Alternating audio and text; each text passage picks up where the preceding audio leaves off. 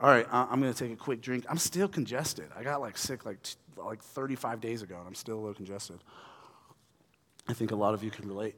Um, so, one of my favorite movies growing up was The Lion King, okay? I grew up in the heyday of VHS tapes, okay? And I, I, think VHS tapes were like $200 a piece or something. I don't know. But they, we, I grew up in the heyday of VHS tapes. And so me and my siblings, we would get a VHS tape of a movie and we would just watch it over and over and over again. We had none of this Netflix where you could just pick anything at any moment. We were stuck with just a few movies. And so these movies that we owned, and we ended up owning a lot because my mom spoiled us, but these movies that we owned, uh, they became sacred to us because we would watch them over and over again. They became so sacred to us that, you know, we're, we're the kids that have all the lines memorized. We have the cadences of the lines memorized, especially for me with Lion King. So much so, recently I was watching the, the modern CGI version, uh, the new Lion King version with my, my family, and, and every minute I'm going, that's not how you say that line. Like, you can't say it that way. My wife's like, You're annoying, okay? Like, stop doing that. But The Lion King, it, it, it's a pretty uh, famous and epic movie. It was a game changer in like 1994 or 1995, whenever it came out, because one of the things it did, I, this could be not true at all, but I'm pretty sure it's a true fact about it. It was one of the first movies to start with no credits. I think Disney had to pay this huge fine uh, in order to start the movie off with no credits. And so you probably remember the scene. You start to see a little bit of a, the sunrise, and all of a sudden you hear, Ah, Savannah, Feliz Navidad, or whatever they're, whatever they're saying. That's it, right? And so whatever is being said there. And then the whole opening scene of the movie is all of these lines, the whole, or, all of these animals, really. The whole animal kingdom is traveling somewhere, and you're kind of you're enthralled. You're like, this music's great. Where are the credits? What's going on? And you just see these animals traveling towards a place, and then you see, okay, they're at this place. It's like kind of, it almost looks like a giant throne. We we learn later in the movie it's called Pride Rock. And then we see some, some lions running around. What we realize is going on is there there is a presentation of the next Lion King. That this is what's happening. They hire a baboon to come out and hold him for all to see. And then all the animals bow down before the Lion King and they're praising. And it's just this big, extravagant thing. And so, how this soon to be king, or this next king in the line, is really kind of coronated or celebrated or welcomed is through loud music. It's through uh, all of these animals uh, arriving. It's through this kind of ceremonial display that uh, they hire baboon to, to do for them. And it's just this big, loud, epic thing for this next king in the lineage. Well, what we're going to see in today's passage is Jesus' birth into the world. It's not as epic. There are epic moments, like we just read one of them in the scripture, and there are epic moments in Jesus' birth. But Jesus' birth is full of far more humble and lowly moments than epic moments. And so today we're going to be wrapping up our Advent series. The Advent series that we've been in is called The Christmas Story from Mary's Perspective. And what we've been doing is we've been looking at the Mary heavy passages of the Christmas story. If you don't know what the Christmas story is, the Christmas story is the story of God sending his son, who's God in the flesh, to earth. It's God taking on flesh, it's God coming to earth, it's God arriving to earth. And so we've been looking in the Gospel of Luke at, at some of these stories where we really get to see Mary's perspective. In fact, I kind of think Luke got to talk to her or someone really close to her about all these kind of details we see. And we even saw at the end of the scripture in there that, that Mary treasured these things in her heart and pondered them and remembered them. And so we've been taking some time to look at maybe how would Mary tell us the Christmas story? What, would, what is the Christmas story from her perspective? And so today, the passage that we're getting in uh, is going to be the the actual birth of Jesus. We're going to get to the actual birth of Jesus today. And so here's, here's what we're going to do we're going to be in Luke chapter 2. We're going to do the first 20 verses together, just have a nice story time together. And then after that, there's kind of two takeaways that I think Mary and Luke would want us to have from this passage. I think that what we don't realize sometimes is the biblical authors, they weren't just simply writing history, although I believe they're writing true history, but they're often trying to make points about what God was doing in history. And so I think Luke would want us to read through this and not just get the details and the facts of the story, but there are things that he would want us to take away from this passage. And so there will be two takeaways that we'll talk about after our story time. And then after those two takeaways, I think those two takeaways kind of leave me with two challenges, like kind of two ways I'm challenged by those things that Luke wants us to see. So, again, story time, two takeaways, two challenges. That's what uh, we'll be doing today. So let's hop into it.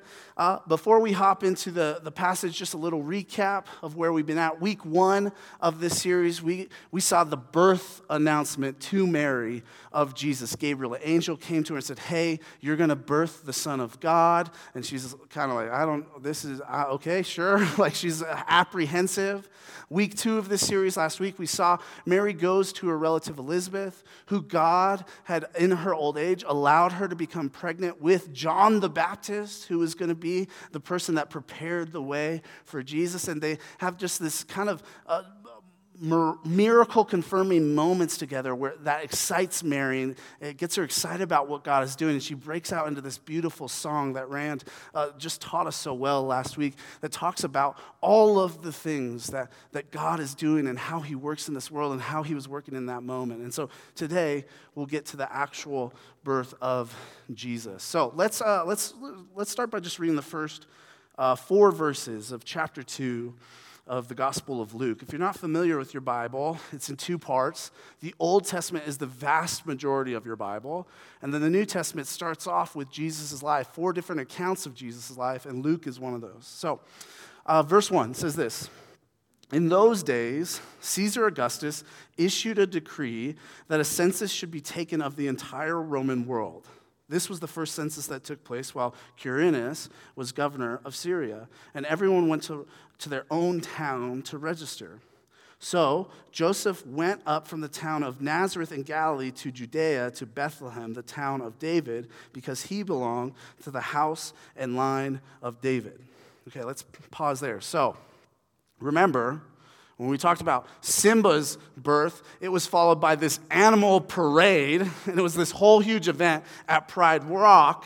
Jesus' birth is surrounded by his family having to do their taxes, okay? Simba, born at Pride Rock, Jesus, born at H&R Block, okay? And what we know, too, is Mary and Joseph, they, they were going to Bethlehem because of the way that Rome was kind of oppressing Israel. Uh, Rome was asserting its authority over Israel. And so Rome was doing this in order to oppress Israel. So this isn't just merely doing taxes and how they did taxes back then. In fact, this was a bit uncommon in how they would do taxes, Rome as a country. Rome was sending a message to Israel that, hey, we're the ones who are really in charge. And so Mary and Joseph find themselves in Bethlehem because of Roman oppression. And then there's this key detail in there, and I would say it's a gospel detail that sometimes we miss. A gospel t- detail that Joseph is in the lineage of David. And the reason I say it's a gospel detail is because part of the good news is that the God of Israel is fulfilling his promises to Israel and to the world. And so, Jesus, being born into a family in the lineage of David, is fulfilling this promise that God has. Even if you go and read some of Paul's articulations of the gospel in the New Testament, he often cites this idea of being in the lineage of David. Because th- this is part of the good news. God is doing what he said he would do long ago. Okay, so they find themselves in Bethlehem. That's the place where David was born, and so that's where David's lineage goes to, to register in this situation. So let's keep reading. Verse 5. He, Joseph, he went there to register with Mary, who was expecting a child. While they were there, the time came for the baby to be born, and she gave birth to her firstborn, a son. She wrapped him in cloths and placed him in a manger because there was no guest room available for them. Let's stop there in the story. And so we get to this moment where Jesus is born. They're in Bethlehem. The town is packed. They can't find a place to stay, right? This is the famous, there was no place for them at the inn, right? But as we see in, the, in this translation, it, it, translates it guest room. And so that it was so packed, nobody in town had a guest room for them. They couldn't stay anywhere. And so they find themselves where the animals stay. And so this could have been a stable, but a lot of the animals in that day, they kind of stayed in part of the house, and it was kind of the lower part of the house, and was often kind of this like open air garage garage, as you can imagine, animals need an open air garage if they're going to be staying in there because of what they do. Uh, and, and, this is where, this is the only place they could find, find a space. It also, it could have been a cave, but they're, they're, they're in this place where animals are, and, and Mary has to have the baby. Mary has to birth Jesus. And so she does in this very humble and lowly place, right? I haven't met any moms yet who said, you know, I want to have my baby in a barn, right? I haven't met that mom yet, but that's where Mary finds herself, due in part to Rome's oppression of her and her family and her people. And then it says that Jesus' first bed was a manger. The Lord of the universe, his first bed was a place animals ate from. The, the Lord's first bed was a plate for animals. Look what, just look in that little, deal, what our Lord is willing to do in order to restore us and all of creation. He, he finds himself in a humble and lowly situation willingly. All right, the next part of the story, it's the most Lion King esque part of the story. This is where the story has this kind of epic moment. It starts in verse 8. And there were shepherds living out in the fields nearby, keeping watch over their flocks at night. An angel of the Lord appeared to them, and the glory of the Lord shone around them, and they were terrified. But the angel said to them, Do not be afraid. I bring you good news that will cause great joy for all the people. Today, in the town of David, a Savior has been born to you. He is the Messiah, the Lord. This will be a sign to you. You will find a baby wrapped in cloths and lying in a manger. Suddenly, a great company of heavenly hosts appeared with the angel, praising God and saying, Glory to God in the highest heaven and on earth, peace to those on whom his favor rests. Let's pause there. Years ago, I got to teach this to a group of fourth and fifth graders. I, I used to teach in a Sunday school at the, one of the churches I grew up at. And so I'm probably early college or late teens teaching them this passage. And so I go, hey, t- hey, just close your eyes. Imagine you're some shepherds. Start cuddling with some sheep. I think I might have even got some stuffed animal sheep for them to cuddle with. I'm just close your eyes. And then I just went, suddenly! And then I just started yelling and describing the scene. And they were terrified. Like, I think one kid started running around like they were just scared, okay? Okay? It was great. I'll never forget that moment. Like, made the, made the story come alive for me. That was the point. Uh, And so, but this is what's happening to these shepherds. They're just probably sleeping. Maybe one person's on watch, making sure the sheep go away. I don't know what their rules for shepherding were at night. And then the angel, an angel just appears, starts talking to them. And then out of nowhere, more angels start appearing and start talking to them. And then I, I want us just to point out, I think sometimes the vision we get here is the, just angels singing like with handbells, like peace on earth, right? But we have to realize this is some military language being used. When it says a company and a host of angels, that's military language. And so, what was happening was an, an, army of angels, a battalion of angels just shows up and they start singing, I think, probably something that sounds like a war cry or a marching cry. We just usually don't read it that way because our war cries and marching cries are filled with violence and death, but the Lord's war cry is filled with peace and love and joy. And so this is the scene with the shepherds. And so one of the angels told them, Hey, go into town. You're going to find this promised Messiah, this chosen one, the Son of God. You're going to find him in a manger. That's going to be the sign to you. You know which baby it is? It's the one in the manger. There's no other babies in a manger tonight. It's that one. And so then we see what happens next in the story, verse 15. When the angels had left them and gone into heaven, the shepherds said to one another, Let's go to Bethlehem and see this thing that has happened, which the Lord has told us about. So they hurried off and found Mary and Joseph and the baby, who was lying in the manger. When they had seen him, they spread the word concerning what had been told them about this child. And all who heard it were amazed at what the shepherds said to them. But Mary treasured up all these things and pondered them in her heart. The shepherds returned, glorifying and praising God for all the things they had heard and seen, which were just as they had been told. And so the shepherds get this good news about a Savior, and they go and they find this Savior. And I just imagine them talking to Mary and Joseph about the things they had seen from the Lord. And then the shepherds, I just, they go out into town or they go tell whomever, just everybody they know, the angels they saw, the things they heard from Mary and Joseph. I love to wonder how old the shepherds were here. You know, were they like King David type shepherds, like too young to even go to battle? So they're like really young. And I just like to wonder that, like 30 years later, when Jesus starts his ministry, were they still alive? Were they going, oh, this is the guy that we saw that one night? Like, I, I just like to wonder about that. We don't know. And so this is kind of, this is the, the last part of the Christmas story that we're in the, this Advent with all these kind of famous scenes uh, of Jesus' birth. And, and, and as we see the Christmas story, I think from Mary's perspective, and I think the author Luke does a great job showing us what, what that night was like uh, for Mary. But I, I also think what Luke, like I said earlier, I think he wants us to take away some things from this passage. As we read it, we would see some of these very obvious and big details here that we might not notice 2,000 years later. But I think the first readers of the Gospel of Luke definitely would have noticed at least two takeaways. And the first takeaway uh, from the passage is this there is an intentional parallel being made between Caesar and Jesus here. There is an intentional parallel being made between Caesar and Jesus, the, empire, the emperor of Rome, the ruler of Rome, and Jesus. So, first, why you see this intentional parallel is Luke starts off this chapter mentioning Augustus Caesar as being named as the reason why Mary and Joseph find themselves in Bethlehem.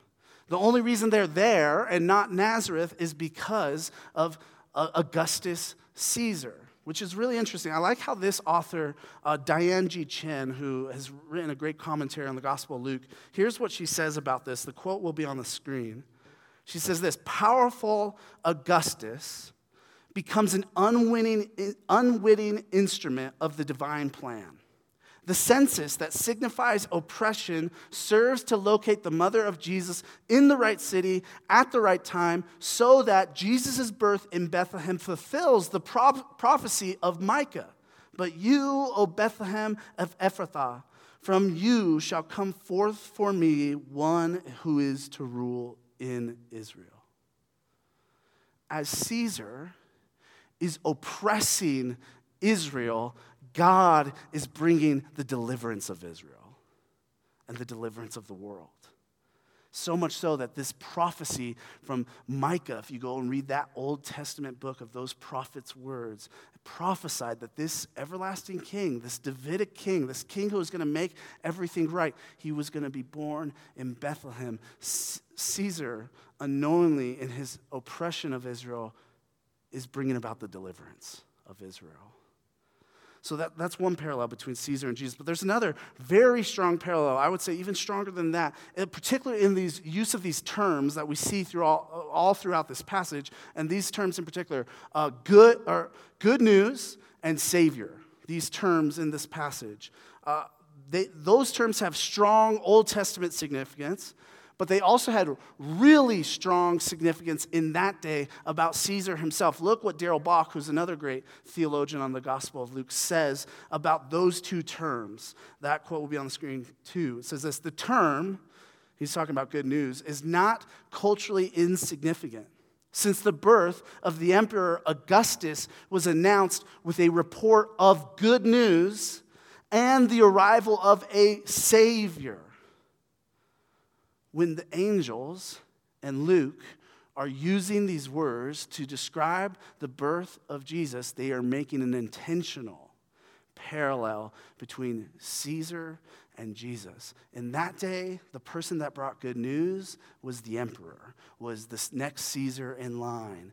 The one that would be their savior was the emperor, the next Caesar in line. It seems to me that as the angels and Luke are intentionally making sure we see that this is how the birth of Jesus is being declared. It's like they're trying to say to us, Do you want to know what the actual good news is? Do you want to know the actual good news is? The true Savior has come. The true Savior that can save the world has come. There is this intentional parallel being made between Caesar and Jesus here, and Luke definitely wants us to see it. Okay, next takeaway is this.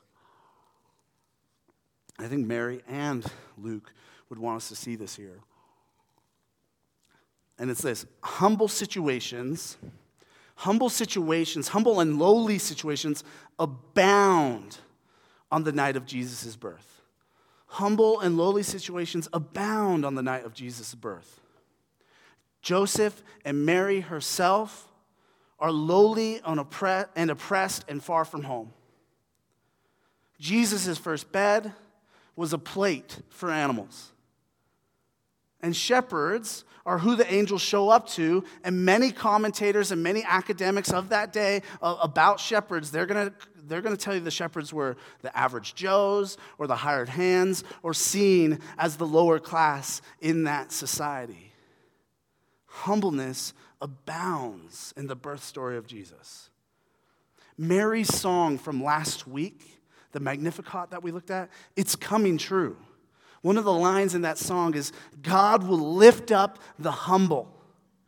That's what he is doing.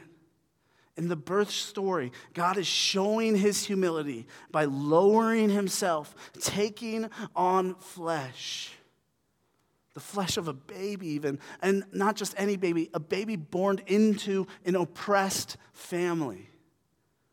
Humbleness abounds, and the Lord is lifting up the humble in this story. And so, those are, those are the two things that I think Luke and even Mary would want us to take away from the birth story that there's this intentional parallel between Caesar and Jesus being made here and also that humbleness and lowliness abounds on the night of Jesus' birth. But those takeaways, they, they kind of challenge me. Like there's just a couple different ways that those takeaways kind of challenge me, challenge my life, make me go, do I need to think through some things differently? And so let me talk about two challenges. The first challenge is this that this passage gives to me, and I'll, I'll, I'll speak it as if speaking it to all of us. And it's this Is Jesus better than Caesar to you? Is Jesus better than Caesar to you? That's the first challenge to me. Like, what's the good news that you long to hear? Who's the Savior that you wish to have? If Jesus was born today, in our context or in your context, who would be the Caesar of your life? This passage in Luke, it would have been scandalous.